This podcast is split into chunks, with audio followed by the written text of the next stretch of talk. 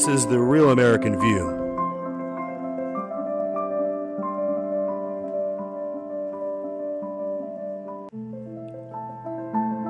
Hey everyone, it's Wendy here, and I'm back with the All American View. And today I want to talk about the LGBTQ movement. First off, y'all need to swallow your pride. It's what you're doing is so disgusting and perverted. Those parades that I just witnessed um, last weekend that happened, the ones on the bicycles, like who do you think you are? Your balls, your hairy balls, and your ugly dicks are hanging out. Y'all need to cover yourselves up. Nobody wants to see that. It's disgusting. And then you do it in front of children? Absolutely not. And then I saw another video. Let's see here. Oh, that we're above the law? No, you're not above the law. Nobody's above the law. Not one person. So I have this this news article that my mother-in-law she actually sent this to me i mean there's a lot of people that are very upset about this i mean you guys want to sit there and, and y'all want to show yourselves out like that because you're prideful? No. No no no no. You guys are not helping anything. You're making everything way worse for yourselves first off. Second off no. The art this article that i'm going to read to you the title is called we're here we're queer we're coming for your children. There's six scenes from New York City Pride events. Go New York City. You guys are like so prideful. Number one, we're here, we're queer, we're coming for your children. In a clip that has gone viral on Twitter, which I saw, I don't know how many times. I don't mean to see it, but there it is when I go scrolling up. Again, here we go. We're here, we're queer, we're coming for your children. Gotta see that again, right? With ill. And then you ladies, y'all should be ashamed of yourselves. Y'all are disgusting. Y'all are the worst part of this. Y'all women should not be doing that. What are you thinking? One of you people, one of you prideful people, the queers, the pervs is what you are, really. Let's just get real. You're a bunch of perverted people. That's all it is. You're just showing how perverted and disgusting you are. Ew. It's just so gross. Um, one holds a sign that says drag isn't for sissies. Y'all even have your own way of like spelling things and like I mean, what is capital S, C, capital I, capital S, and then lowercase S I E S? What is that? What is that? What is that? Like, did, are y'all making your own like education? In my view, you guys are the sissies. Like, seriously, grow up.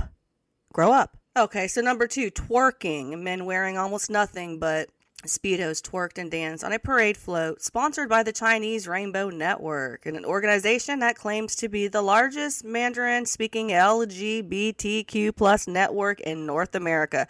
Wow, go China. Yeah, that was another one that was going around was that guy that had his underwear on and he was just twerking away and it was so gross and the kids were looking at him like I, I sat there and saw the kids expressions like ew like he it's so gross. Can't you see that people are like like just shying away from that? Like ew it's so disgusting you guys it's so gross. Nobody wants to see your dick and hairy balls. Nobody. Or your flabby titties. Nobody wants to see that. It's not even it's not even attractive at all. Not whatsoever. All right. Anyway some shouted out five six seven eight don't assume your kids are straight. Some marchers shouted one two three four open up the closet door. Five six seven eight don't assume your kids are straight. Kids wearing pink shirts and rainbow gear marched along with the adults one little girl on a man's shoulder wore a transgender pink, white, and blue flag as a cape. Listen, you guys are the ones doing it to your children. I mean, like, seriously, those kids don't know what the heck is going on. They don't know. And believe me, they're uncomfortable when they see your ugly, disgusting, hairy balls and dick hanging out. They don't like that. These kids are not going to stay kids. They will become adults. You're not raising children, you're raising adults. And maybe some will be raised the way you are with your disgusting selves, perverted mental illness, because that's what you are. You got a bunch of a bunch of mental illness going on there. But some are not going to be like that, and they're going to be pissed off at you. And they're going to be healthy and they're going to be strong and they might come after you. You're not going to be. You're going to be an old, right? Not my elder. They don't know what's going on. They're just doing doing whatever you tell them to do. Stop touching me. Kay Yang, an activist advocating for female rights, was verbally harassed and assaulted while protesting in the middle of a pride gathering. The video shows railers closely shouting in Yang's face, swatting her signs down and stomping on them, and grabbing and pushing Yang. Yang repeatedly shouted, Stop touching me. It's ridiculous. You guys are nothing but victimizers. You victimize people. You're pedo. You you like to touch on little kids. And then you do this to this poor girl? Come on. She's not allowed to she's not allowed to have um a voice about this. She's not. Only you guys can, right? Because you're so prideful, right? It's all about you. The problem is is you guys don't know how to keep your hands to yourself. You know, like when you say we're sissies or whatever the heck you're talking about with your stupid freaking terminology or whatever. That's why a couple of you guys got your head stomped in, right? Isn't that what happened? The ones on the bicycles, you got your head stomped? Good. Anyways, clothing optional water party. A massive, reportedly clothing optional water party took place in Washington Square Park. Attendees are, are seen waiting in one of the park's fountains. Children and adults are playing together at a clothing optional pride event water party in Washington Square Park in New York City. All I'm going to say is there's going to be a lot of backlash when it comes to this. I don't know what you guys were thinking doing this. It's it's just horrid. And why bring the children to these to these the, these events? Why do that? Like why do they have to be a part of this? Why can't you guys just look retarded with your, you know, your nakedness? I mean, you're all most of y'all look like a bunch of old fools. Like, I don't know what it is, but you guys are so gross. Like, there's nothing attractive about you whatsoever. I don't know why you're walking around thinking that you just are I don't even I don't understand it. I don't understand why you're doing that. It doesn't make any sense. It's so gross. It's not attractive. It's going around the internet all over the place. And you know, I don't even care that you're gay. Who cares? Nobody cares that you're gay. I don't care what you do in the privacy of your own home, in your bedroom with your gay partner. I don't care. Nobody cares. But when you bring it out to the streets, that one that's when people start to care because we're seeing how disgusting you are. We'll love our son even if he's straight. Oh, well, isn't that so nice of you? Oh my goodness, you're going to love your son even if he's straight. Wow, give yourselves a pat on the back for that one. A couple paraded their child down the street, holding a sign saying, We'll love our son, even if he's straight. They were followed by a group of men clad in leather underwear. Wow, it's just so gross. and I'm sorry to tell you, but you're never like the ones that want to be females. It's not going to happen for you. Like, you cannot have a baby. You can't do it. It's impossible. Stop trying. And then when I look at you guys, you look like a bunch of clowns. Like I'm looking at this guy right here, the way his makeup is and his hot pink and purple and whatever he's got going on. You look freaking foolish, dude. Take it off. It doesn't look good on you. So that was it. And that was the end of that article, which was written by Gigi De La Torre, Elise McHugh, and it's coming from dailysignal.com. Okay, so here's another um, news article. It's coming from the postmillennial.com. And it's titled Two Naked Men on Bicycles Beaten with Pipe in Portland Anti Gay ha- Hate Crime Investigation Launched. Hutchins has been convicted of over 28 crimes, including a charge of aggravated sex abuse, which placed him on the sex offender registry in 2005. A 39 year old man was arrested for allegedly attacking two naked cyclists with a pipe in Portland, Oregon's Nob Hill district on June 3rd. Faces seven felonies on charges of assault and committing a hate crime. Okay, so here's another article. It's called um, Looking Back We're Coming for Your Children group. The Radical Faeries was founded by a man boy loving Marxist. And this is written by Brian Lupo, and I'm getting this off of the Gateway Pundit. Over the weekend, which is last weekend, not this weekend right here, but last weekend, pride parades occupied the streets of some large metropolitan cities across the United States, as reported by the Gateway Pundit. One such event in New York City was shared by the Timcast News t- on Twitter. Um, NBC News was quick to come to the defense of the radical group and defend their actions as just quote unquote one voice that was louder than the crowd. It is clear from the video that it is more than just quote unquote one voice over the rest. You can literally read their lips. Furthermore, just five short, real short paragraphs later, in paradoxical fashion, NBC cites longtime parade attendees and gay rights activists that said the Coming for Your Children chant has been used for years at pride events. More interestingly, however, is later in the article where NBC noted that the Radical Faeries is one of the groups that organized this event. The Radical Faeries is a semi public gay community through which the rights of homosexuals were coupled with ideas of spiritual renewal and New Age practices. The group was founded by long term gay rights activist Harry Hay, who died in 2002. Hay was born in England. He moved as a young boy to California with his family, and he later attended Stanford University. However, due to the health reasons, he left college in 1932. The next year, he discovered Marxism, which he believed would support homosexuality under its principles. Hay was later introduced to the Communist Party. Hay resumed his role as a gay rights pioneer and leader in 1969 when he helped found the Los Angeles based Gay Liberation Front. However, he was disappointed in the measured spirit of the 1970s gay movements.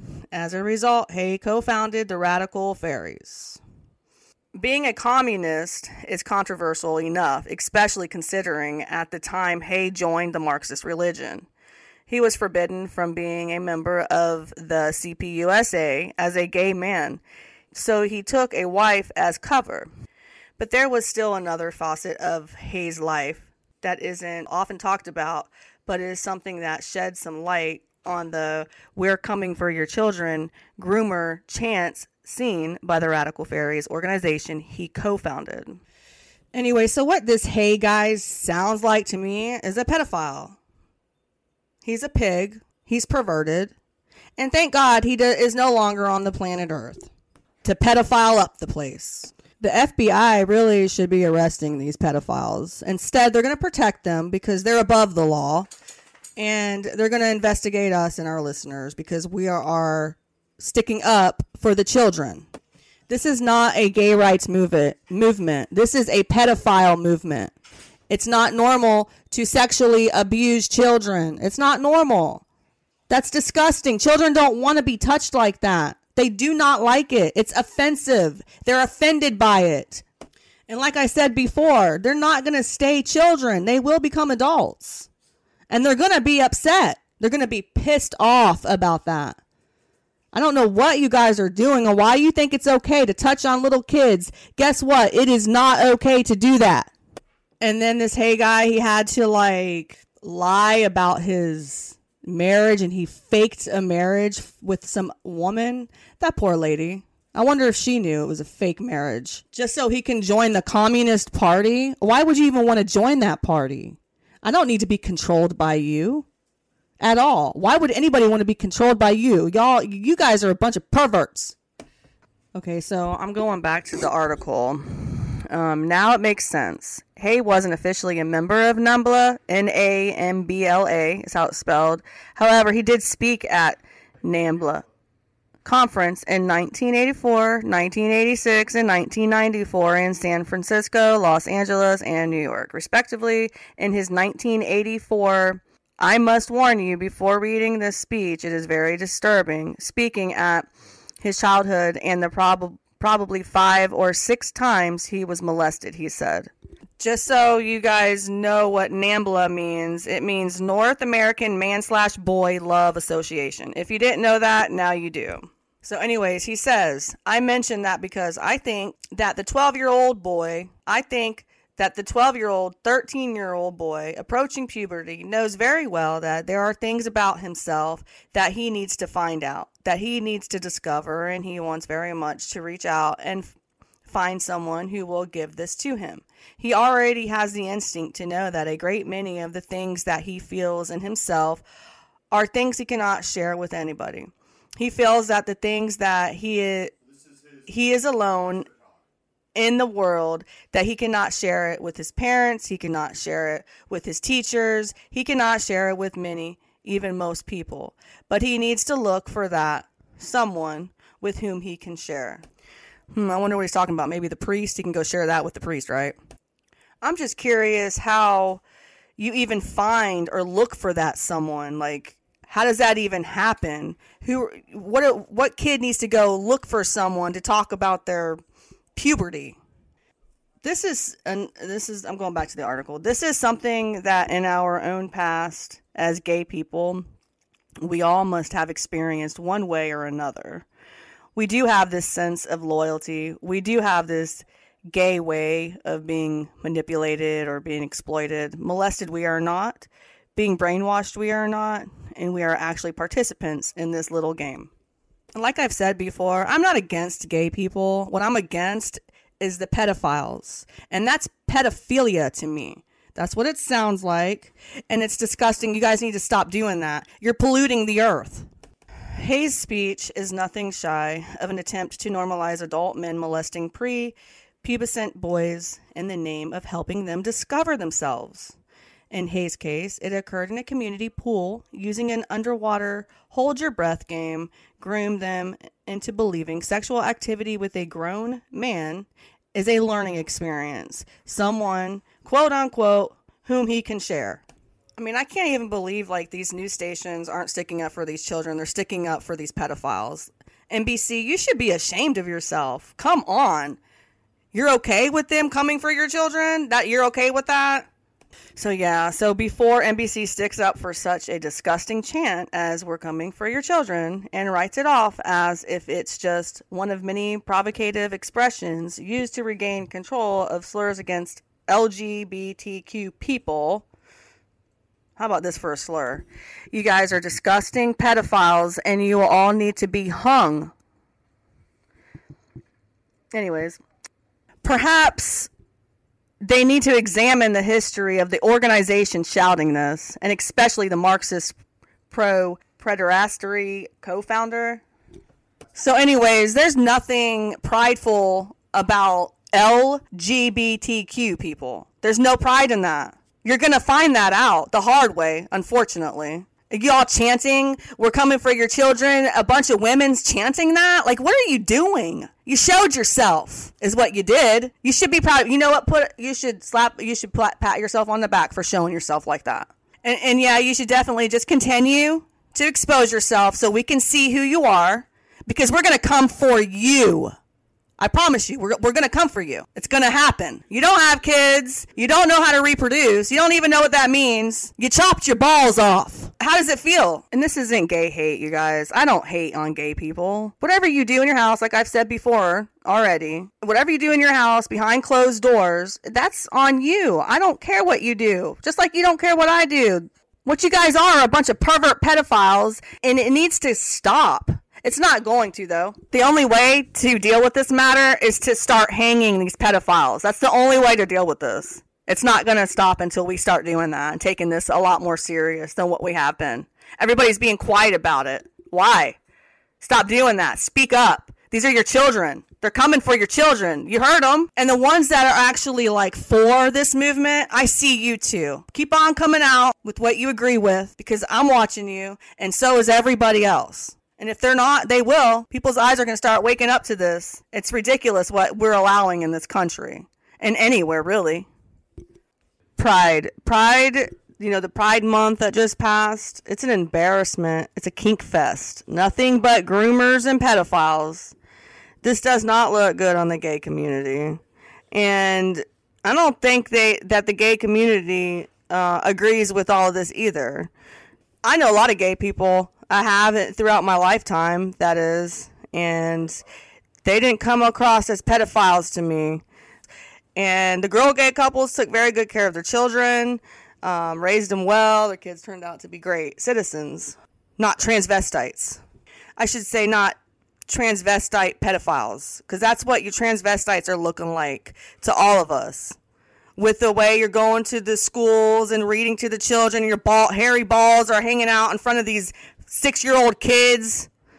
It's just, it doesn't look good on you guys whatsoever. You bring in the children involved with your sexuality, and they don't need to be sexualized. They're too young. They don't understand that. They don't know what you're talking about.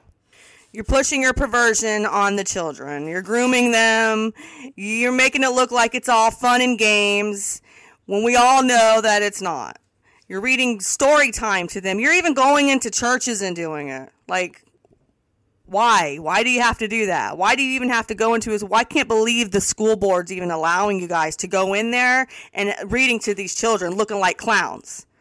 That's all you look like. You look like a bunch of clowns with your hair and all your makeup and your your fakeness that you got going on there. It doesn't look good. You are it's an attack on the womanhood. You are not a woman. You will never be a woman and you will never look like a woman. You will never be able to do anything a woman can do. You just won't be able to do it. You have mental health. You need to go get therapy. Don't take it out on the children. Just go to a therapist and talk to them about it. I'm sorry that you weren't born a woman. So I do have this article, this news clip. It's a it's a it's a podcast. It's coming from the Rob is Right podcast, and um, it's basically talking about the gays against groomers, the Pride Month. They, the gay the gay community does not like Pride Month. They want it to go away. As a lesbian and the founder of Gays Against Groomers, I'm done with Pride because it's become a degenerate kink fest it doesn't represent me at all. It doesn't represent the gays and lesbians I know. And they're shoving it down everyone's throats, especially children's.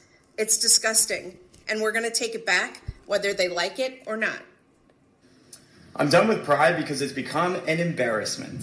As a gay man, I want nothing to do with it because all it is now is a celebration of debauchery, indulgence in narcissism, victimhood, and grooming of kids who shouldn't be there in the first place. That's why I'm done with it, man.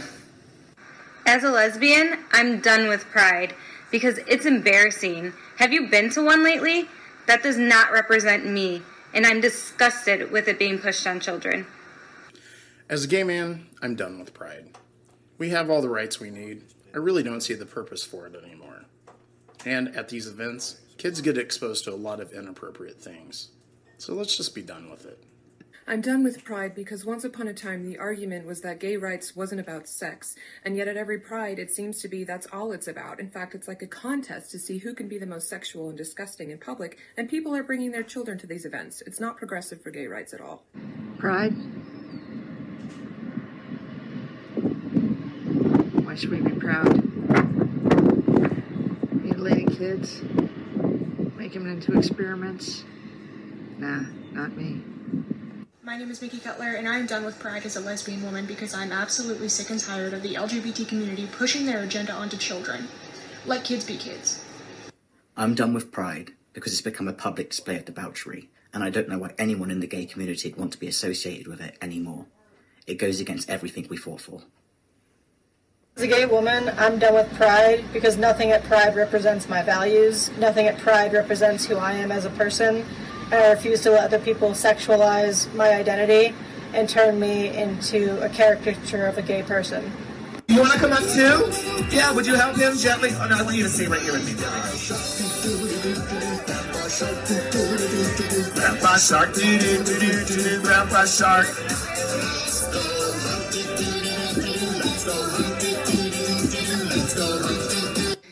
Hey y'all, my kid finally made it to this stage. So excited. We got the name change, legal, everything, all the documents are done. This is all that's left. Help this cute kid reach his goal. Thank you. There is no pride in stripping parents of their right to protect their children. There is no pride in sexualizing children at drag shows. There is no pride in mutilating and sterilizing children in the name of gender affirming care. This June, what are you proud of? Because we have some issues that we need to talk about. We're fighting back from inside the community. Join Gays Against Groomers in the battle against radical gender ideology that is destroying our youth. Book here. It's called It's Perfectly Normal. I'll read some of this for you. It says, after a bit, a person's it becomes moist and slippery, and the clitoris becomes hard. After Sir, a I- bit, a Pastor, Pastor Judy, gonna- becomes erect, Excuse me. stiff, and larger. Pastor, Sometimes a bit of clear Pastor. fluid that may contain Pastor. a few sperm comes out of the tip of the penis and makes Pastor. it wet. Can we, sir, I'm sorry. I, Was it something I said? If you don't want to hear it in a school board meeting, why should children be able to check it out of the school system? We have perverts that are perverting our kids. And you all sit back smug in your chairs, but you don't want me to read it. Why? Does it bother you? Yes or no? You can't answer that question. You want to know why? Because politically speaking, you can't say that it's wrong. And you don't want me to read the filth because it exposes the truth. How dare you tell me to stop reading it? If you don't want to hear it, why should the children have to see it? Pastor, your time is, is time is up. Thank you. That makes two of us. It's almost Pride Month. Unfortunately, our high school year ends just before June begins. What's a Gender and Sexuality Alliance sponsored to do? Our club members wanted a day to feel prideful near the end of the year. So we came up with the Day of Love. The focus of the Day of Love is simple to broadcast a message of support and positivity about our school's LGBTQ population in a fun way. And maybe we can start a few productive conversations along the way. From year to year, depending on the size of our membership, we've done a variety of activities throughout the Day of Love. But at its most basic, we sell pride flags and crafts, have productive conversations, and celebrate. Today, let's talk about selling flags and crafts. Small pride flags are easy to order online, and you can sell them for like a dollar. But the profit isn't the point. The point is to give the people in your building an opportunity to display their support for the community in a highly visible way. Besides the progressive pride flag, I let our members decide what kind of pride flags that they wanted to order on our limited budget. So this year we have classic progressive pride, pan, trans, bi, and the updated lesbian flag. I like to send out a Google form for my colleagues who can't make it down to the cafeteria where the Day of Love is happening. That way, our flags can make it all over the school. When possible, I also like to sell crafts that our members make. And this year, oh my god, we have little pride frogs that have, oh my gosh, this is amazing. I'm going to buy them all. I'm not going to be able to wait. And we have the flag sales in a central location in our cafeteria so that people come in, and then that's where part two can happen the conversations. Hey, Pumpkin, it's Pride Month. Let's talk about it. I'm not a big fan. I don't know what the fuck y'all are so oppressed about. I don't know what everybody's crying about. I don't know why everyone's so upset. I just don't feel oppressed. I don't remember the last time somebody had something bad to say about me because of my sexual preference, maybe because I don't talk about it. If you haven't noticed, I am a homosexual.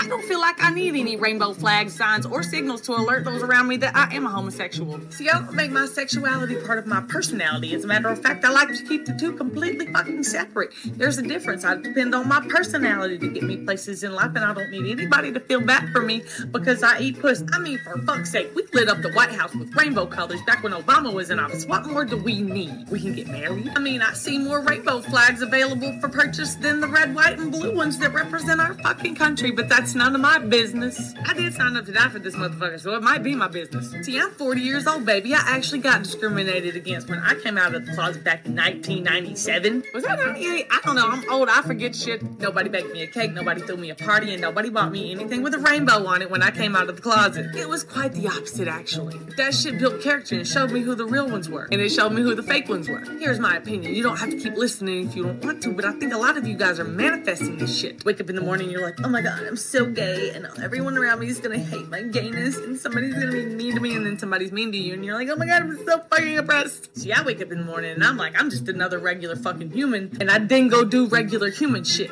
None of it involves rainbow flags. Anyway, I guess what I'm trying to say is my pride flag's still red, white, and blue. You can uh, unfollow me if you want to. I don't fucking care. Mama didn't raise no bitch.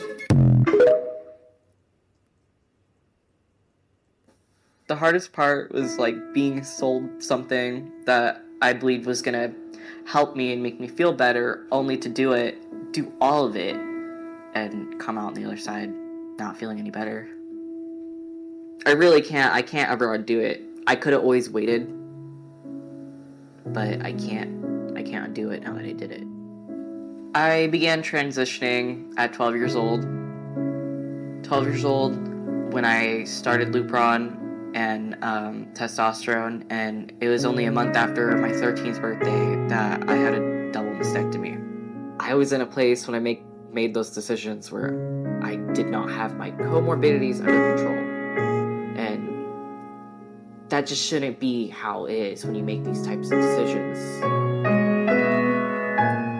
There's just a lot that goes into making such life changing choices that it's almost under duress when you have all these comorbidities stacked up and these issues.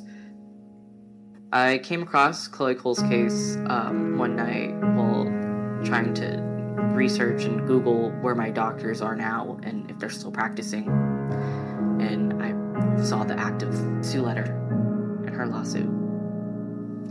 I am actively suing Kaiser Permanente, um, and I'm suing the doctors that um, gave me those treatments related to my transition. My name is Layla Jane. I'm 18 years old, and I am a woman who has detransitioned. So I had lower surgery back in January this year. I had some complications that led to this being a scary and painful situation. This is a popular trans YouTuber, Jammidodger, who has over 1 million subscribers on YouTube. Jamie nearly passed away from complications related to bottom surgery, which is surgery to approximate the appearance of male genitalia. Basically, I had an arterial bleed that required a second surgery to repair. I also had a refilling hematoma that got squeezed twice. Very, very painful thing to have done. And I've basically never been in so much pain in my life, despite having the maximum doses of painkillers that they could possibly give me. And I had to be rushed down for a second emergency exploratory surgery because I was spurting blood from my groin, and they weren't sure why. And that's when they found out it was an arterial bleed. And that whole experience has made me terrified to have surgery again. I don't want to put anybody else off having lower surgery. Like I literally, I just, I, I don't want to do it because I'm so scared of having a repeat or I'm so scared of having a panic attack because being in the same situation like brings back all the memories of it. I mean, even now, nearly a year after all of that happened, certain places and certain smells and certain foods, there's certain things that just give me flashbacks. Despite describing PTSD flashbacks related to this surgery, Jamie still continues to seek more surgery and continues promoting these dangerous interventions to an impressionable audience on YouTube. It was a scary experience. Like, I knew about hematomas, but I didn't quite know what would happen if you got one, and I had no idea about the whole spurty arterial blood thingies. I don't know how I'm gonna cope with having it again. I really, I really don't. Plus, I need to have each of my implants done separately. That means I need to have at least two more. Even though I really, like, desperately just want to feel complete personally in terms of my physical transition, I don't feel ready whatsoever to have surgery again. Jamie also reports on not being informed of all the possible complications that could happen from the surgery, including the reality of hematomas and an arterial bleed. And this is something that we hear over and over again from these creators that they weren't completely informed of the consequences. Because of the experimental nature of these procedures, true informed consent is impossible in this situation. If you or your child were harmed by gender affirming procedures, but you feel like it was your fault because you gave informed consent, just know that you are not alone. Please reach out to Transition Justice to learn more about your legal options.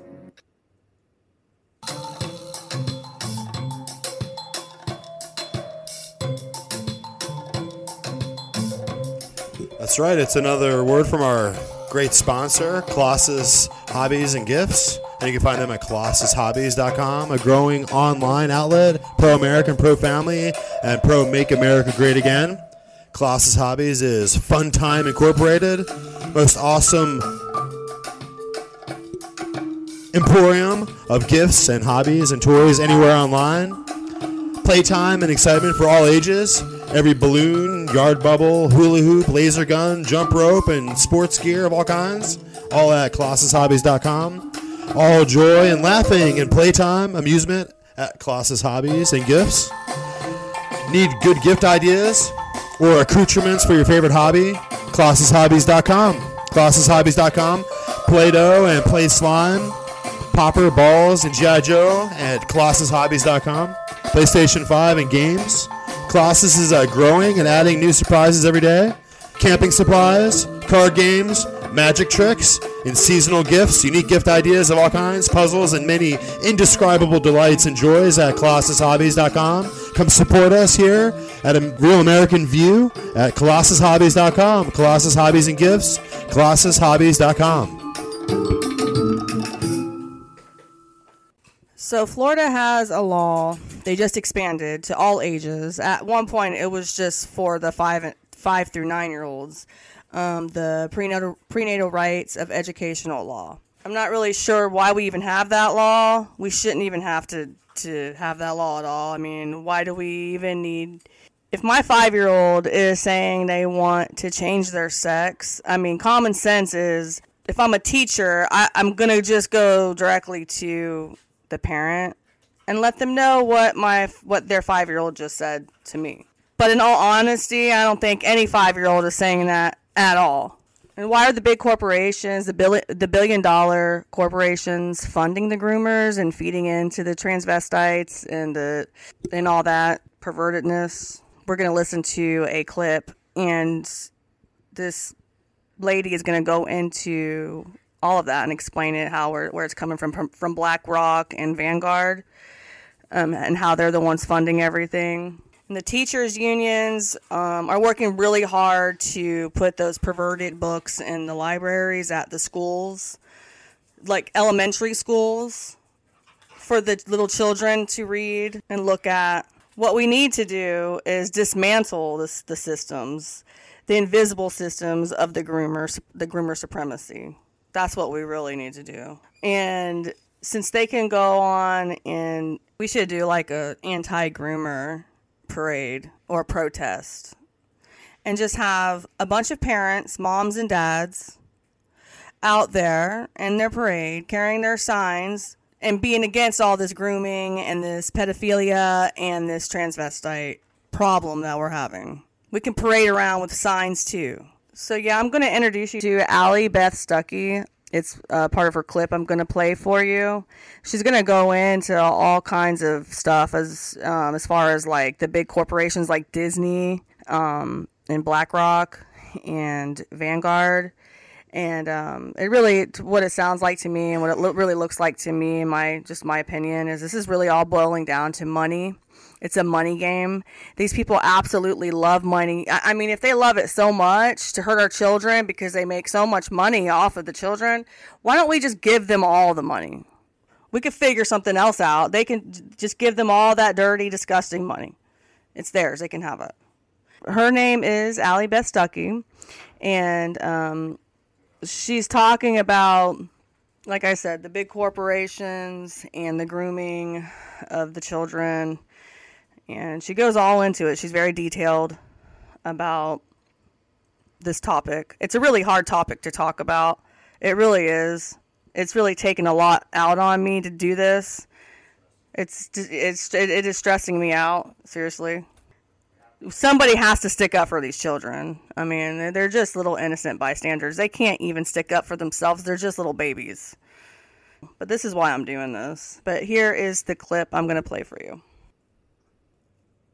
We're going to debunk some of the new propaganda that you're hearing about Disney's battle in Florida and unveil why the company is acting the way it is, or at least from my perspective.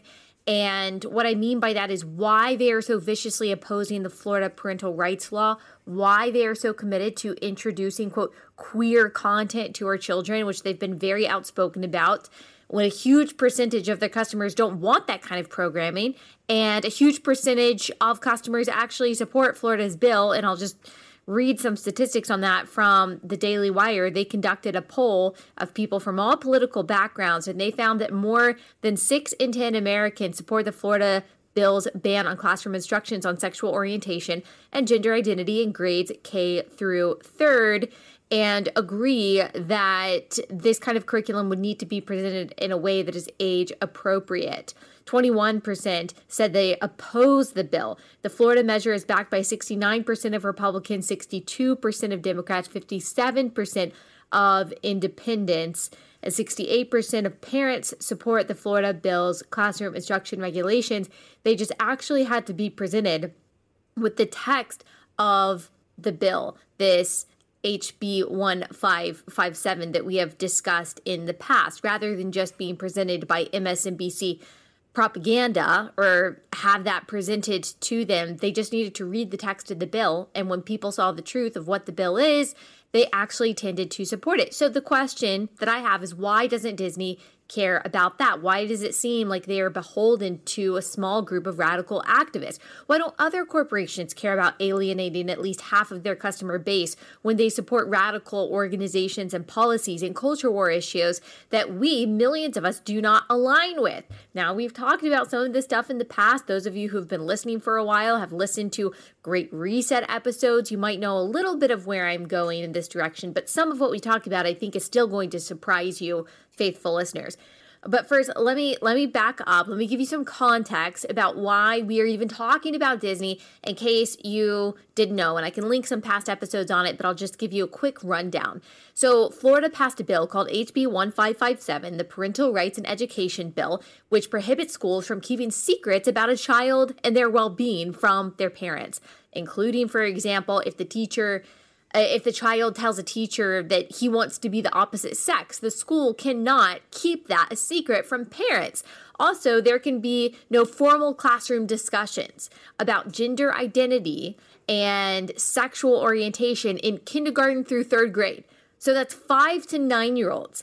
Now, in my opinion, that doesn't go far enough, but it is what it is. That's what the bill now, the law is. So Disney got into hot water. I think it was the beginning of March with this uh, with its own employees when the CEO Bob Chapek refused to publicly condemn the bill. He kind of said, "Oh, you know, I support our LGBTQ employees, but I don't want to weigh in on this publicly. It's not going to make that much of a difference." Well, that wasn't good enough. It's never good enough for progressivism because they progressives lose sleep at night thinking that there is a random person out there who might disagree with them and might not feel as adamantly about the issues uh, that they care about as they do. And so as I've said before, progressivism, they talk about being anti-American imperialism. They are actually very progressive uh, progressivism is very imperialistic in that it seeks to take over institutions and make institutions into their image, conform institutions to their goals and their agenda. Progressivism is insanely imperialistic and very controlling in its actions. And that's what we saw with Disney. So, after the backlash from these progressive employees and outside activist groups and the company's stakeholders, Disney publicly denounced the bill in so many words and announced investment, financial investment into LGBTQ plus plus plus organizations and projects and uh, projects and renewed their commitment to LGBTQ content for children. Uh, critics called the HB 1557 the Don't Say Gay bill. There's all kinds of propaganda about the bill pushed by the mainstream media. First of all, as we've noted many times, as many people have noted many times, the bill the law doesn't have the word gay in it. There's no prohibition of informal speech. Teachers can have personal conversations with students about these things if they want. Although I think that's weird, but they can. They're allowed to. Teachers could talk about their personal lives, which again, you don't really need to do that in a way that would bring up sexual orientation and gender identity with young children anyway. And and this is another thing that you'll hear people say, "Oh, this is going to this is going to exacerbate or enable abuse of children who are uncomfortable going home and telling their parents about their feelings or whatever. But that is just bunk because if teachers think that a child may be facing abuse at home because of their so called identity or for any other reason, they are already required by Florida law to report that. That's a mandatory reporting law.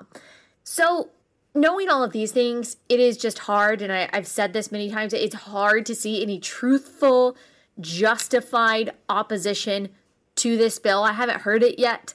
Teachers and schools should not be keeping secrets about a child from the parent. That is like anti child abuse training 101. An adult who tells a child to keep a little secret between them from the child's parent, especially in regards to gender or sexuality, and again, we're talking about five to nine year olds in this bill, has crossed the line into, I know this word is being overused a lot recently, but that has crossed the line into grooming. They have. Now, I'm not saying that every teacher who does this is a pedophile, but that is, we have to just understand it for what it is. That is predatory behavior.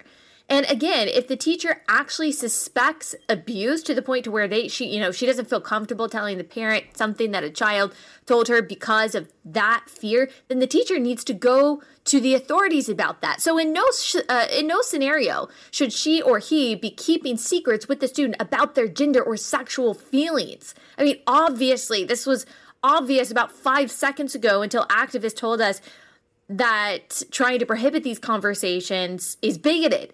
I know some people are offended by the use of the word grooming when we talk about what this bill is preventing. And I do agree it's not a word that we should throw out nonchalantly. I don't think that we should be calling everyone with whom we disagree a groomer or even saying that anyone who opposes this bill is a groomer. I think we need to be very clear and very specific on what we mean. However, I will say, as I tweeted in a satirical, sarcastic thread this morning that if we were to take the language and the logic of the left when it comes to social, racial justice, anti racist ideology, then we would just be doubling down and saying, well, it's not enough to be not a groomer. One has to be actively anti grooming. And if you are defending yourself against being a groomer, then maybe that's just groomer fragility speaking. And we really need to dismantle the systems, the invisible systems of groomer supremacy that is so pervasive in our society. Maybe we should set up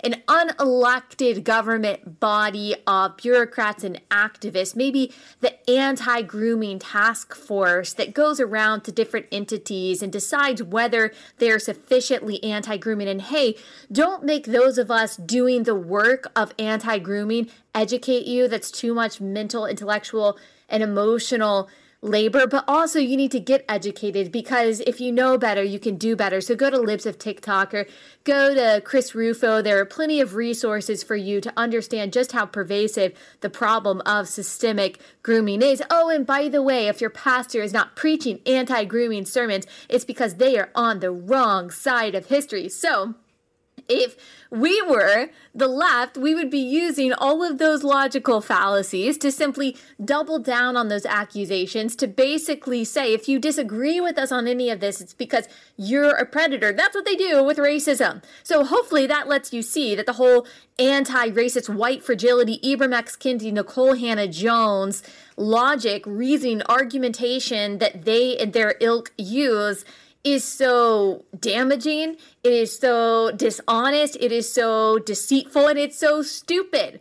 I mean, when the sh- when when it's flipped, when the script is flipped, when the tables have turned, people tend to see on the left and the right how silly it is to make accusations like that. But we are not that because I don't want to employ the use of logical fallacies. And so I don't want to use grooming in a way that is not actually accurate because child grooming is something that is actually serious. It is something that actually happens.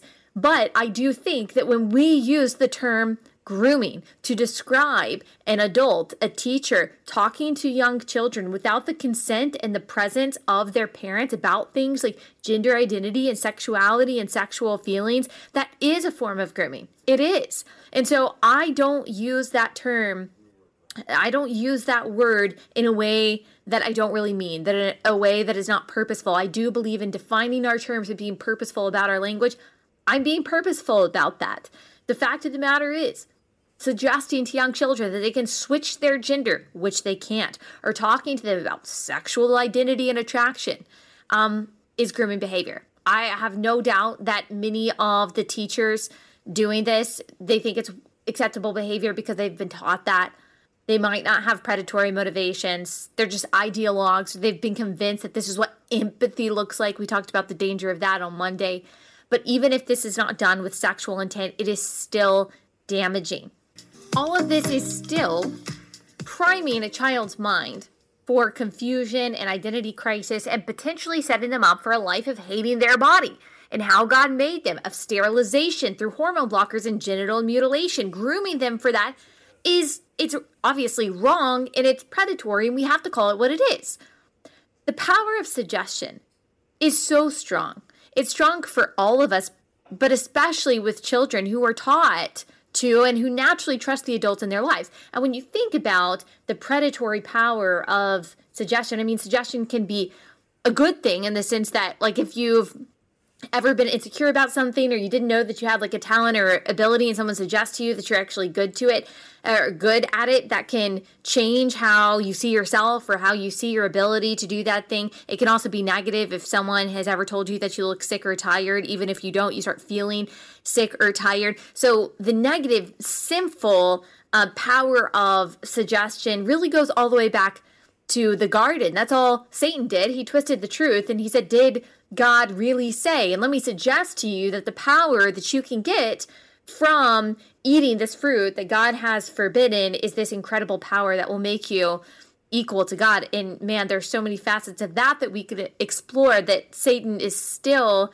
um, perpetuating today. But the power of suggestion, going all the way back to the first sin, to the Garden of Eden, has potentially destructive power because human beings are both a product of nature and nurture. So a lot of who we are is built in. We are born with it. But a big part of who we are is shaped by our parents, by our teachers' education, our friends, our experiences, and the things that are told to us and said about us.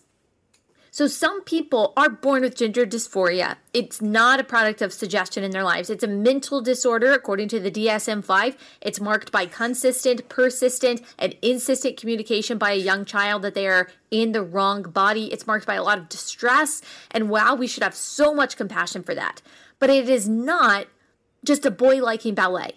It's not just a girl liking Tonka trucks. It's not a kid being different.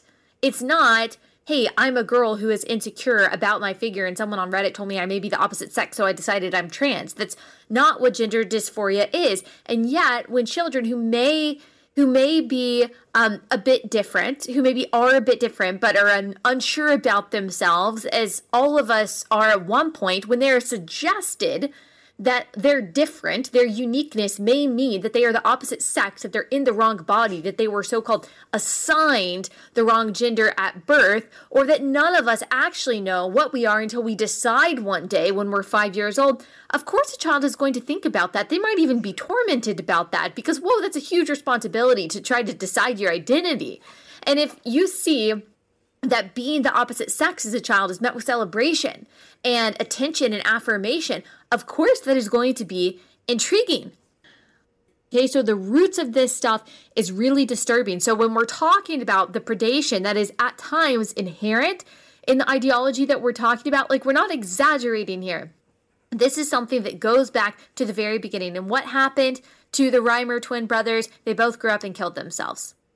I don't think we talk about that enough. I know I've talked about it. I know there are plenty of other podcasters who have talked about it, but that's the roots of this stuff, okay? So when we're saying that we're looking out for children, we really are. But let me read you a little bit more from um, Women's Voices. They've done a lot of research on the roots of transgender ideology. And this is not to say that people who are gender dysphoric or people who are confused about their gender or people who identify as transgender or who transition um, are per- perpetrators or perpetuators of um, the kind of behavior and kind of thinking that we are about to talk about in this particular thread. That's not what I'm saying. I'm saying the roots of the ideology, and yes, some members of the activist class that have nefarious motives, um, that they do have these motivations, and that this is the heart, and this is these are the roots uh, this is the foundation of what this movement is. And I think that if we understood the wickedness that is really inherent in the activism portion of this ideology, we would be a lot stronger in pushing back against it. So, this is part of the thread, and we can link it and we can put it up on YouTube. So, the creator of the trans flag, Robert Hogue, who goes by Monica Helms, used to steal their mother's his mother's underwear, then move on to stealing random women's underwear for sexual reasons, and has written a story about an adult man marrying a teen girl who does not age. Monica Helms designed the first trans pla- uh, trans pride flag in 1999 In More Than Just a Flag, which is Helms's memoir, he states, I'm both man and woman, neither man nor woman, and sometimes both at the same time. I believe enlightened. I believe I'm enlightened. My brain floats between multiple worlds. That doesn't sound like a healthy person to you. That's because this is not healthy. And by the way, I've always thought that it was strange that the trans flag is baby colors. Like, is that not freak anyone else out? So he goes on to describe in his memoir, which they have posted screenshots of.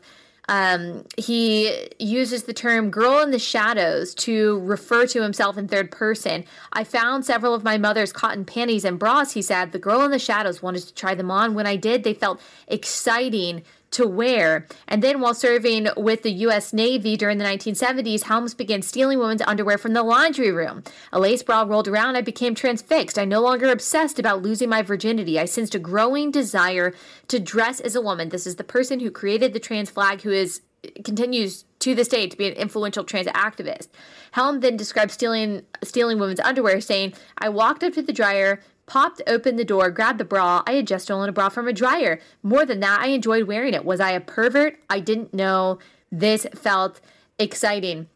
He goes on to describe again throughout the memoir of buying and stealing women's underwear. Um, he said that he later decided that he would marry a woman. And this woman, he says in his memoir, strongly disapproved of his fetish. Helms claims to have have told her before proposing, but says later in life, Donna would deny that I ever told her about my cross dressing.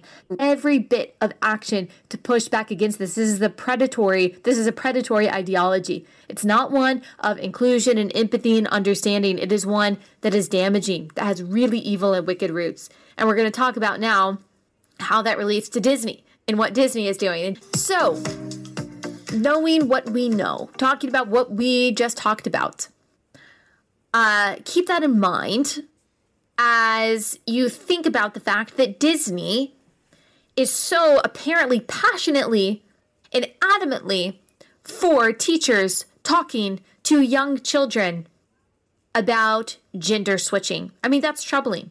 That's troubling. And look, I would say that most people at Disney don't have any predatory inclinations or predatory motivations. But I do think it's pertinent to talk about the tweets that were put out by Christopher Rufo um, that outline the some of the things that Disney employees have said about the content that they want to distribute to children.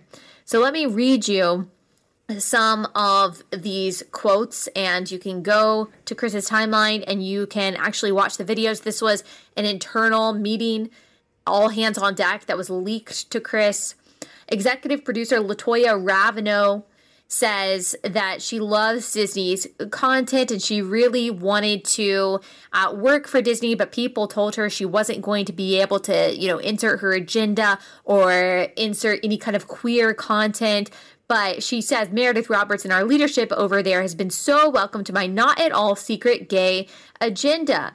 I I was just wherever I could adding queerness. If you see anything queer in the show, no one would stop me and no one was trying to stop me. So that's happening. Corporate President Karey Burke says, "I'm here as a mother of two queer children, actually, one transgender child and one pansexual child, and also as a leader. We have many, many LGBTQIA characters in our stories, and yet we don't have enough leads and narratives in which gay characters just get to be characters and not have to be about gay stories. A pansexual child, transgender child, and pansexual child. What are what are the odds there? What are the odds there, Karey? Production coordinator Allen March says They've been really open to exploring queer stories. So it's not just a numbers game of how many LGBTQ plus characters you have. The more centered the story is on a character, the more nuance you get into their story, especially with trans characters. The only way to have these kind of trans characters, canonical asexual trans characters, canonical bisexual characters, is to give them stories where they can be their whole selves. Amazing. I mean, it's one thing to talk about what you might think is a child's like sexual orientation, which I think is really disturbing. But when you're talking about transgenderism and the gender transition of a young person and just the damage that you're doing to their mind and bodies, it's amazing that this has become mainstream at all. Chris Rufo also quoted the diversity and inclusion manager, Vivian Ware, who said last summer we removed all of the gendered greetings in relationship to our live spiels at the parks. So we no longer say ladies and gentlemen, boys and girls, which is just really sad. It's just really sad. Boys and girls exist. Everyone who is alive is a boy or a girl, a man or a woman, and to try to erase this is really sad. What I also think is pertinent to the conversation, which I don't think characterizes probably Disney as a whole, but I do think uh, shows just how hypocritical they really are. Uh, Chris Rufo also tweeted out uh, several employees of Disney who have been charged with or convicted of child sex abuse. There have been employees every year for at least the past decade who have met these charges. And he links all of these accusations to the journalism that came out at the time that they were accused and they were charged and convicted. He says Disney cruise ship employee Milton Braganza was caught on camera molesting an 11 year old girl, but Disney authorities allegedly told security to keep your mouth shut, allowing the man to evade arrest. Um, Ex Disney cruise officer said that she was reported not to, or she was ordered not to report the molestation.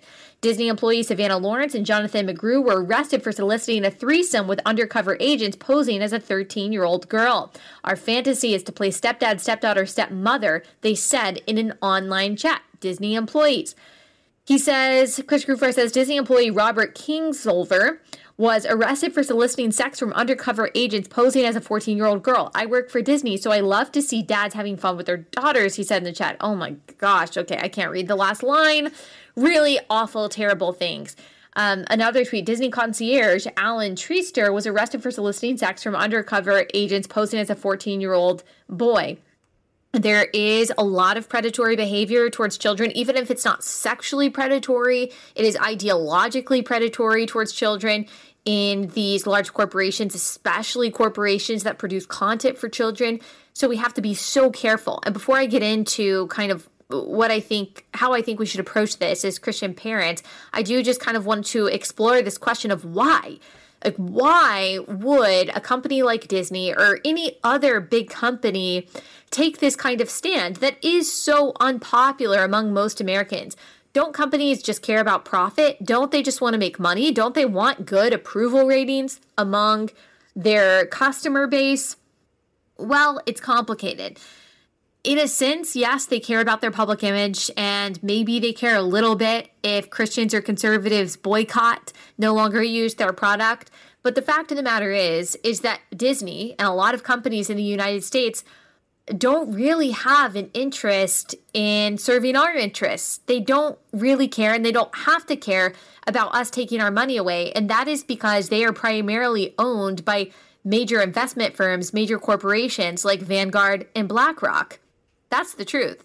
I mean, we've talked about this before in regards to the Great Reset. Um, BlackRock is an investment management firm and it manages trillions and trillions of dollars, more dollars than the combined spending of every single American. So they have a ton of power. They have uh, majority stakes in some of the largest and the most influential companies, or at least a lot of stakes or a lot of shares um, in a, a, lot of our biggest companies like Pfizer, like Facebook. Uh, like the New York Times. I mean, Vanguard and BlackRock, they are very similar companies in that regard. They own, they have the majority of influence in most of our major corporations in America today. That's the truth and it's a woke corporation. It says that one of its highest and greatest values and goals is diversity, is representation. So we're not just talking about the critical race theory, anti whiteness kind of stuff.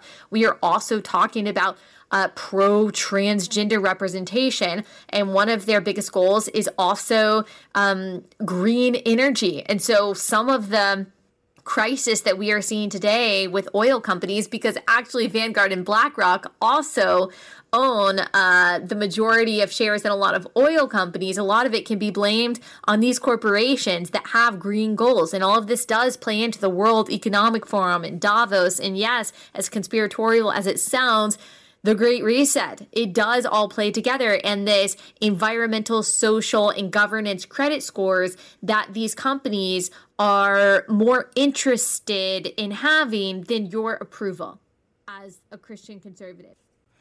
Okay, so I did just want to say something about just walking around naked in public. That is illegal. You're not allowed to do that. It's obscene. It's gross. Nobody wants to see that. And apparently it's legal in some states that you that you can walk around topless. Listen, I mean, whatever floats your boat, but like breasts were put there for your babies, not for you to show them off in public. They were there to nurse your children. That's it. That's the only reason why you have them as far as Starbucks, apparently Starbucks went on strike. I think it was like 120 of them. Who cares, Starbucks? Nobody cares about you.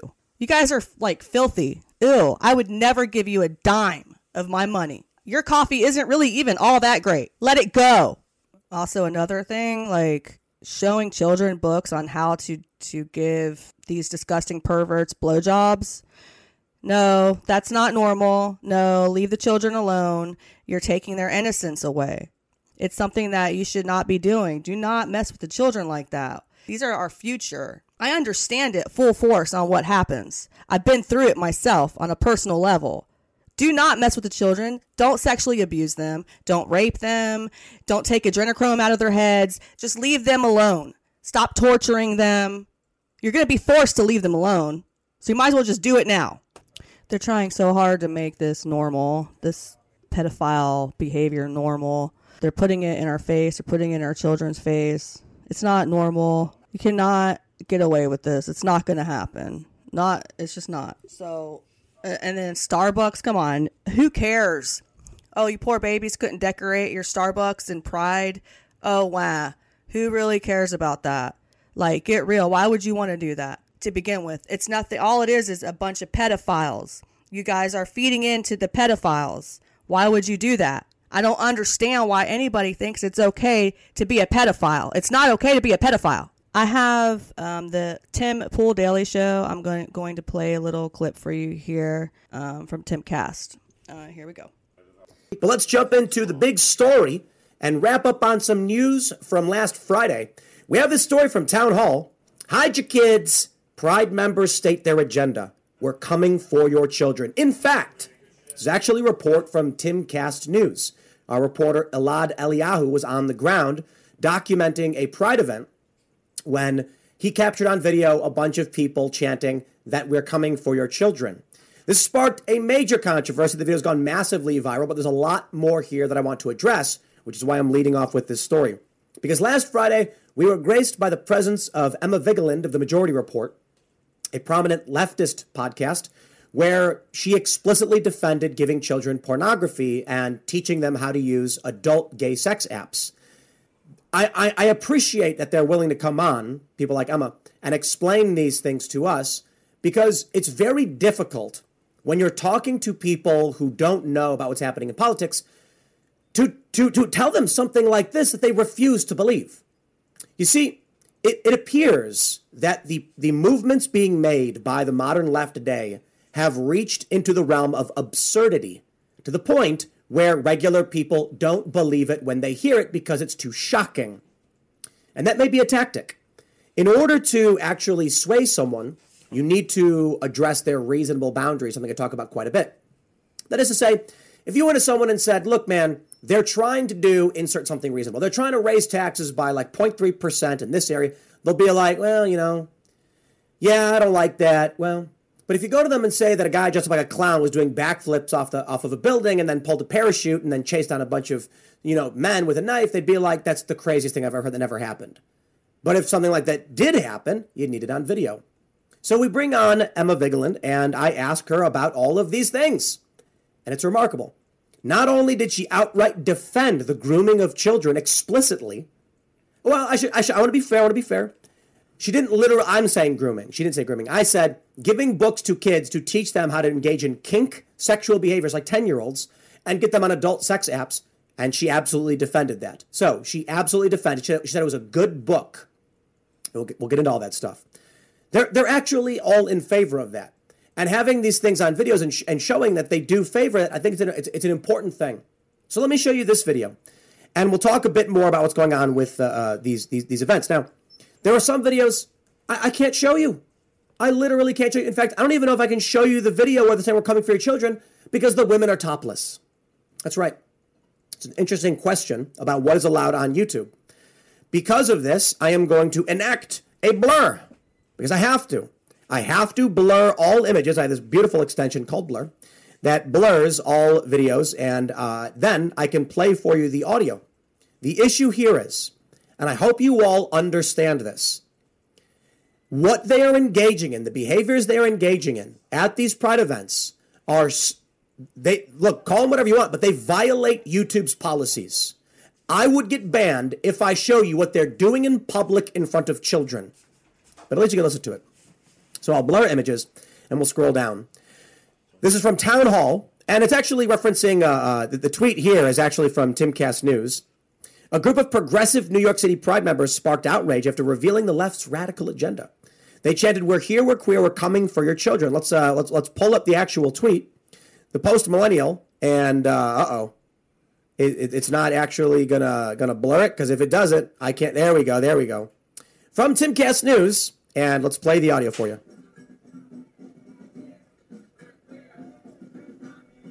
Oh, sorry, my bad. My I always do this.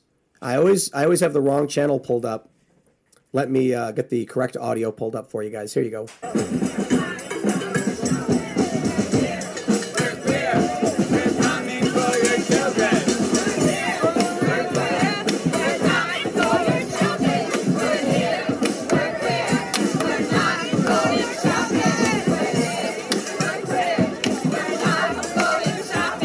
We're not going shopping. Let's play it again. We're coming for your children. Ah, yes, that's what they're chanting. And a lot of people were pulling up that old video from the uh, San Francisco Gay Men's Choir where they literally sang a song saying they're coming for your children because they are. Now, look, what the left will try and do with things like this is say that, you know, uh, let me let me see if I can even pull this stuff up. I gotta be careful. I gotta be careful. They'll say it's not grooming. It's not. We're just trying to teach kids to be accepting. And it's and, and let, let me just break it down for you. Let me break it down for you guys. Okay. When you are fully nude at a sex parade and then say you're coming for people's children, that means only one thing. And so I try to explain this quite a bit. Grooming is intentionally introducing lighter ideas to a child or person so that you can move them in the direction of your ideology. And this is what I was talking about with reasonable boundaries a moment ago. When you go to the average person and say they're grooming, the left responds with it's, it's, it's a narrative game. When we say grooming, what do we mean? Well, I can't speak for everybody. I can tell you what I mean. The example I often give is modeling. Models exist. Children can model. There's lifestyle modeling. It's it's innocuous. It's fine. It's family friendly. So let's say uh, your department store is selling a cute little uh, summer outfit for 10 year olds and you've got a boy and a girl, and they're smiling and they're wearing jeans and t-shirts. That's normal modeling. That's totally acceptable. You know, I, I do have greater concerns about kids in the entertainment industry and everything, but you know, modeling's fine. Then there's grooming, where they say, "Would you like to be a model?" Bring someone in for modeling, usually like a, a young girl, and then slowly increase the work they're doing until they're doing overt, you know, adult video. You know what I mean? You're not gonna, you're, you're not going to walk up to the average woman and be like, you know, do adult content. They're going to be like, get out of here. So they groom them by saying, would you like to be a model? They come and they do regular modeling. They say, would you like to do another modeling job? They come and they do more. Would you like to do another modeling job? This time, it's a bathing suit thing. This time, it's a skimpier bathing suit. This time, well, it's artistic, so you're going to have to be topless. That's grooming. So when we're talking about, hey, kids, there are people who have uh, same sex parents, not grooming. However, it can be grooming if you're intending to bring these ideas to someone and then you keep leveling them up, right? And that's the game. We say, hold, hold on there a minute. Drag is like adult, it's like gay burlesque. It's like men in overly sexualized outfits. There is a strong sexual connotation to what they're doing, their behaviors. And they say, no, no, no, no, no, it's not. It's totally normal. It's fine. If it ended there. But then what do we see? At these drag shows, it's not going to lick itself. They have kids handing tips to people like they do at a strip club. They have children on stage removing their clothing. That's grooming. So when they're dancing naked in the street saying they're coming for your children, that's grooming. Here we go. Ron Philip uh, Philip uh, Filipkowski on Twitter. You notice I got to blur these images. Okay, I you can only imagine. I, I have to blur them. YouTube would ban me if I showed you images from Pride. There was one instance a couple weeks ago where I did a video. Oh, look, I'm trending. I did a video. I showed a video of two men engaging in, a, in, a, in an overt sex act in public at Pride. It was a kink display in BDSM gear where they were engaging in foreplay, and it wasn't. It wasn't so explicit that I was sure YouTube would take it down. So I said, "Okay, YouTube, will you take this down? It's in public. It's at Pride. It's in front of children," and they did not. These videos, these videos are gratuitous sex. I, I can't I can't I can't show it. This is a fight to remove the children from the pervs. This is not a conspiracy theory. It's being put in our face, and it's time that we do something about it. At one point, some people didn't even believe in Epstein Island and what was going on there. There's more than there's more than just Epstein Island. There's other islands too that are just like Epstein Island, if not worse. And that's not a conspiracy theory. It's not a QAnon, it's the truth. They're trying to normalize this this behavior that that's not normal. And nobody even talks about Prince Andrew on Epstein Island and the teenager that he had his arm around in that picture that went around the internet. Same with Bill Clinton. You know, there's pictures of girls with him too going around the internet. I understand people are scared. I get it. It's it is a scary world that we live in though. Can you imagine what the children feel? We've used libs of TikTok on this episode, and I'm going to introduce you to the founder. She's on a show talking about the drag queens and the story time and all that. And then Twitter, of course, like we all know what happened there at one point. Only certain people were allowed to go on there. Jack Dorsey, like, really, Jack? Did all your millions run out yet, buddy? A bunch of transvestites running the place, you know? Elon came in and he took over, and Twitter is blowing up. I mean, it's he's letting free speech on there. So thank you for that, Elon. If you even ever listen to this, I don't know. And Tim Pool, that was a great, great description on grooming. Very well said. It, and it, it actually brought the Sound of Freedom, freedom to mind. Seeing how that movie is about a dad who takes his kids to modeling, and he goes to pick them up, and they're gone. They've been sex trafficked. So the Sound of Freedom, it's um, with Jim Caviezel, and it comes out tomorrow on Fourth of July. Um, I would go see it. So, anyways, here is a clip. What she's talking about is like the drag queens are, you know, going the, story hour that we've been hearing about. They're going to the kids and they're reading about how it's an art. You know, it's it's not an art. It's not artistic that you put makeup on your face and you look like a female instead of a male. That's not art. That's mental illness because that's not what you are. And you're brainwashing our children into thinking that it's okay. It's complete. It's it's insane. It's insanity in the classrooms is what it is. I'm over in uh, Britain. The teachers have to call their students by a furry name like fox or cat or whatever, or they'll lose their jobs if they don't. It's part of the pervert pronoun culture. Britain, you know, of all places. Hmm. Um, it's dystopian. It's a f- the fall of society. It's dystopian. It's a war. It's a war on women. It's a war on kids. Women and kids can't protect themselves the way a man can. And yeah, um, back to the Sound of Freedom. I would definitely go see that movie tomorrow. It, it definitely they the proceeds are going to the children. Tim Ballard, what an amazing man that he is. Even whenever they were filming the movie, he went and saved like 250 kids during that time. Took some time out. Oh, oh, hang on one second. I'm gonna go rescue 250 kids real quick. So thank you, Tim Ballard. God bless you, sir. Hey, everybody, welcome to the Buck Sexton Show, Marooned in NYC edition, thanks to the flights that have been canceled for days here. So it looks a little different. If you're not watching on the YouTube, please subscribe, youtube.com slash Buck Sexton.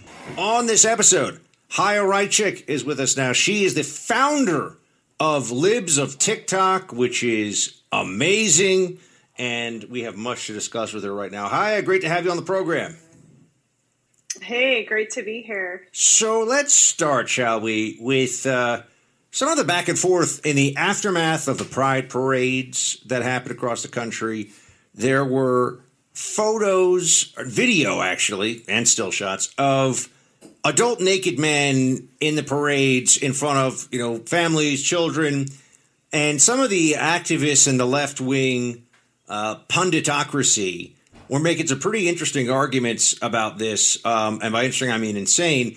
Uh, Krassenstein, tell me about this fellow Krassenstein with his six and six million and counting views on a tweet about why adult nudity in front of children at pride parades is no big deal. Yeah, so Brian Krassenstein got very mad at me that I dared to report on an event that was happening in Seattle. So he basically was comparing me as a reporter reporting on it to the actual event happening, which is obviously insane. Um, you know, one of the playbooks that the left likes to use is they try to tell us that this certain thing that we say is happening is not actually happening. Um, and then we provide proof, and then they can't refute it anymore. Um, but now they're getting upset that we provide proof. Um, it's the same thing that they did with like the porn in schools. We're like, hey, there's there's porn in schools. They're like, yeah, show us proof, and then we show them proof, and they're like, oh, you're posting porn on Twitter. So it's the same thing, and it's obviously insane because it's like you just you just can't win with them. Um, so yeah, I as a reporter will continue reporting on things that I feel are important to the national conversation. What what is uh, the, the reality of, of these uh, in these pride parades where there was nudity? It was more than one place. Um, you know, does anyone try to defend this on the merits? I mean, effectively, that's a distraction. Robert Krassenstein said is, don't report on this by showing people what happened online. It's worse than whatever the people who were naked in front of the children were doing. I mean, this is a completely unserious and somewhat uh, crazy argument. But does anyone try to defend on the merits that adults being naked in front of little kids at a pride parade or any parade for that matter is okay? Well, I've seen people say that it's legal in Seattle, so it's fine. Um, you know, I'm not getting into all of the laws of each particular state, um, whether that's true or not. I do think it's still it's wrong. Um, I've seen some arguments say that um, you, you, know, well, it's not sexual. You know, why why does this these crazy right wingers have to sexualize everything? We're just running around naked in front of kids, but it's not sexual at all. You guys are the ones sexualizing it, um, which is obviously a completely insane argument um, because it it is sexual, and there are studies on what um, exposing kids to nudity and and pornography can do to kids. Um, so that so that's insane. Um, I haven't seen. Um, I'm trying to think. Have you seen any any other defenses for it? Those were the two main ones, I think. No, I, I just it's pretty remarkable, and, and, you know, you I'm sure have also seen Chaya um, that now they're trying to justify the uh, "We're coming for your children" chant. Which did you get that video, or is that someone else's video? I can't remember now. You get a lot of great video, um, but but yeah, the, no, it wasn't mine originally, but I did I did reshare it. You did reshare it, okay? Because um, they were coming for your children channel. A lot of people said that's a really creepy, weird thing to say. NBC News came out with a yeah, well, guess what? This has been a chant of pride activists for years, to which everybody was like, you're not helping yourself right now. They're like, yeah, it's fine. Like, we've been grooming kids for years, so let's just continue. And it's like, okay, thanks for the admission that it's, it's not just this year, it's been going on for many years. Um, but the funny thing is, they also said they're like, yeah, it's fine because you know we also chant about sex toys and pubic hair. So I, I don't know how that that's some kind of defense. I think that they're they're really just like they're they're just like grasping at, at, at straws. I mean, it's it's it's insane. Have you been able to? I mean, Libs of TikTok, your your whole. I wouldn't even just say it's an account. It's a, a brand unto itself now. It drives the far left absolutely insane and really you built this uh, this brand on just showing people really what they say, right? What the left believes, what the activists are doing. Um, are, are you able to share this stuff now pretty freely um, beyond Twitter? Is Twitter letting you share it? Are you still getting banned in places? Because it was amazing. Not only was your account showing people things that the left didn't want them to really know about by just magnifying or amplifying some of the messaging of the left. But then for sharing what the left says, there were sites that were trying to shut you down. Yeah. Um, well, before Elon Twitter, um, I was temporarily suspended seven or eight times. I was suspended from Instagram and Facebook, both of which ended up unsuspending me. Um, I, I, was suspended from a few a few places. I think that um, Elon is is amazing what what he's what he's doing for free speech. Um, super grateful, and I don't fear getting a permanent suspension on Twitter now. I think there are still some issues with shadow banning. Um, I, I, don't know where that's coming from. I, I believe he's trying to work on it. Um, but I think in general, the whole idea of the of censorship, um, I think it like a, a, year ago before Elon bought Twitter, it was it was the the the the magnitude of it was just unreal and and the bias of it. And I think when Elon bought Twitter, he was like, "Hey, I'm not I'm not doing this with with the rest of, of big tech with the rest of you guys. And once one person sort of goes out of line, it's re- I think it's really hard for the rest of them to continue doing that. So um, I think we're going to see a lot lot less censorship. We already are. I mean, like Instagram is letting Trump back. Um, YouTube let Trump back, I believe. So we're seeing a lot less censorship. So I'm actually really hopeful for for the future of free speech. I want to ask you about what we're seeing with the uh, drag shows for kids phenomenon across the country, which I know you've shared a lot of video showing people just what that's all about. H- have we seen uh, Chaya a um, a bit of a retreat from the efforts to do the drag show story hour for kids stuff in the last few months, or is this still going on all over the place? It is still going on all over the place, unfortunately. What do the activists say about why the, why is this so important to them? Like when when you expose this stuff, I'm sure you see a lot of the arguments and debate around it. What is this? Like, why do they have to do this? Right? It, it, clearly, it upsets a lot of parents. It upsets a lot of people on the right. It feels to, I think, all normal, reasonable people like it's exposing children to a level of sexualization and sexual content that's inappropriate, especially very small children. Um, you know, we're not talking about people who are, you know, teenagers who could even watch like a rated R movie. They're talking about little kids they're doing this for. What's going on? Like, why do they have to do this? Why, do, why is it so important to them? So their main claim is it's just a form of art, and we just want, you know, we're just expressing ourselves in this unique uh, art form. Um, but the reality is that it's actually that's completely not true. Um, they're actually one of the founders of Drag Queen Story Hour. Um, he goes by the drag name Little Miss Hot Mess. He wrote a paper about the history of drag and the purpose of drag. And he writes, and this is a direct quote Drag Queen Story Hour as a form of queer imagining in an early childhood context. So they're, and they, and it, it's a very long research paper. It's actually very interesting. And they basically talk about how the purpose of drag is to queer the family and introduce kids to gender fluidity and a queer lifestyle. Um, so that's that's exactly what it is. That's a purpose, and that is something that I will always be against. So it's it's explicitly to, I mean, at some level, indoctrinate children into this world of you know trans and non-binary and cis and all this gender fluidity stuff right? I mean so it really is about making kids think that this is the world that they are entering and that they should be a part of this world. Yeah and they and they say that like they admit that. So you know again part you know my whole brand is showing what they themselves say. So i, I post about this frequently um, I'll post like here, this is what they say drag is. Whenever whenever they try to say that drag is not sexual, we're just it's just a form of art. We're just expressing ourselves. I'm like, uh, no, because the founder of Drag Queen Story Hour actually says the exact opposite, or you know, says something entirely different. Um, they're telling us that drag is to queer kids.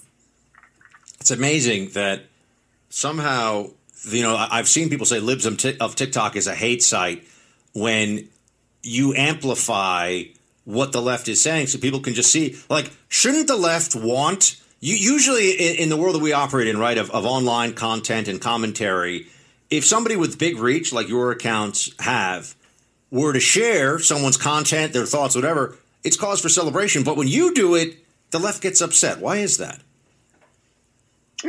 Um, because they want to live in their little bubble where everybody just agrees with them and where they're able to um, get away with whatever they want without anyone noticing or realizing. And yeah, the funny thing is, like, I have helped a lot of TikTokers get views, which you get paid for. They should be very grateful to me. And yet they are not, Chaya. We'll come back to this. We're talking to. Uh, I wonder why. we're talking to. I, I feel like also you, you are libs of TikTok, right? Like, I mean, in some way, it's yes, it's Chaya Raichik, the founder, of it, but libs of TikTok is a brand now that people recognize. So uh, we'll come back to this in a second because I want to ask about the guy who got into a sorority and then was upset when the sorority said you can't join because it's a sorority. Which I see you share this video. We'll, we'll get into this uh, coming up here in just a moment. But you know, these days are long, and if you have the energy to get going, get after it each day, you can get a lot accomplished, get a lot done. But you have to have that energy, that focus for it. And for some of us, that's just not where it used to be. The energy levels have dropped. Well, if you have the help of Choq's Male Vitality Stack, you're going to get more out of each day more drive, more focus, more energy. This is a nutritional supplement that's amazing. The leading ingredient has been proven to be an effective replenishment of our testosterone levels. For the men out there, that's crucial because that inner fuel provides our energy. It's a simple equation. Higher testosterone levels equal more energy, more drive, more focus. And Choq understands that. Some studies show the average guy today has only a 50% testosterone level of a guy 50 years ago. So it's diminished a lot. But you can now do something about it. The leading ingredient in Choq's male vitality stack replenishes 20% in just three months' time. Sign up with Choq today. It's spelled C-H-O-Q.com. Save 35% off when you use my name, Buck, in your purchase process. That's 35% off for the life of your subscription. Choq, C-H-O-Q.com. Use my name, Buck, for 35% off. All right, uh, tell me about male who identifies as non-binary says he was accepted to a sorority but just had his membership voided because he didn't meet the criteria for membership and then says there's a stereotype of a sorority girl is like using she her pronouns and he feel he feels betrayed by the sisterhood Yeah, so in, uh, surprisingly, this actually happened in New York, which is obviously super liberal. Um, but the so this guy was accepted to the sorority, and then about a year later, they revoked his membership because they said he doesn't meet criteria. Um, obviously, you know, just his his sex was not was not part of the criteria for joining a sorority, and he actually blasted them as being transphobic um, in saying, you know, there's these stereotypes of what a sorority girl is. Um, I, the stereotypes that he's referring to is actually just being uh, a, a female. So um, I thought that was a really interesting story. I was happy to to see that some people are actually standing up to this um, because I think there's been quite a few stories last few months uh, similar to this of like these sororities which are which are taking um, in men and some of them are. Taking- all right, Chaya. Uh, are, are we finally seeing that we're winning the argument about trans men competing in women's sports? Like, is is the left going to have to retreat on this? Um, I think in general, with not not particular just sports, but with all of these these culture issues um, and, and this whole trans agenda, um, I think we've been gaining a lot of ground. Um, I, we're very, very, very far from the finish line. Um, I think the finish line is just removing gender ideology from society altogether. I, I, don't think we'll ever get there, but we should try to get as close to that as possible. So I'm actually I'm hopeful. Um, where you know there's bills being passed in all the red states to protect women's sports to ban like puberty blockers and sex change surgeries for kids to ban sexualized adult entertainment for kids. Um, so so i think i think we're on the right track but there's obviously a lot more work to do. Have you seen some of the i mean the answer is i know you have but really this is my way of setting up for everybody who probably hasn't seen it there is also a trend in schools now, in some places, of kids, high school kids usually, but they identify as a furry, meaning they say that they are a woodland creature. No, this is real. This is my, my team is looking at me like I'm crazy. They say, I am a lion, or, you know, I am a panda bear, or whatever. And some of these schools, this actually just came up recently in the UK. Uh, some of these schools are have teachers who are afraid of not using the identity of the furry because they know they have to use the whole cisgender and non-binary language and all that stuff. So they don't know what to do because they're like, I guess if I have a 12 year old who says he's a tiger, I've got to say he's a tiger. Yeah, I think I saw that story where the teacher said, you know, I'm not referring to you as a cat. Is that the one yes, you're referring yes, to? yes. It's like, who would have thought that would be here now? You know, just a few years ago, you you know, anyone who said that we'd be here, you know, But, but doesn't it follow? Like, isn't it logical from the teacher's perspective at some level? If you have to be so insane that you're, it's mandated that you say the little boy who's been coming into my school for the last, you know, five years now is going to be called she and her, or even be called like they or zed, you know, some new age pronoun.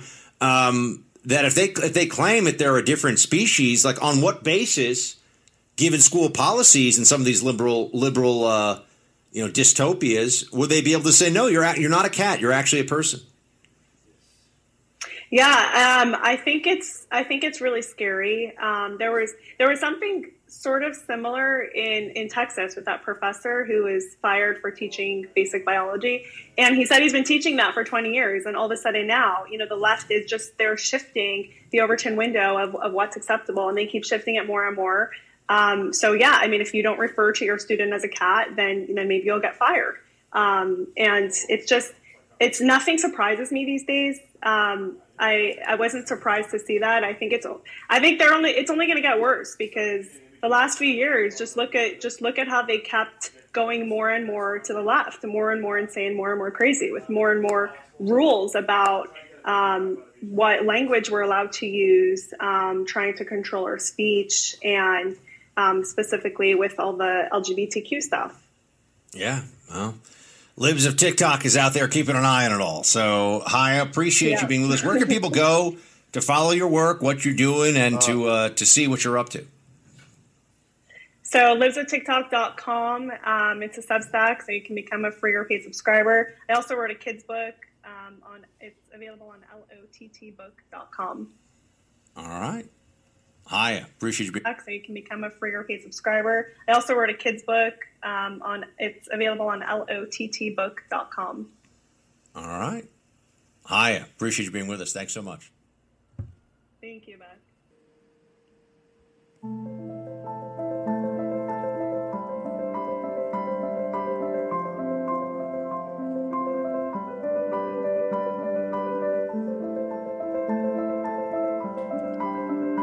This is the Real American View.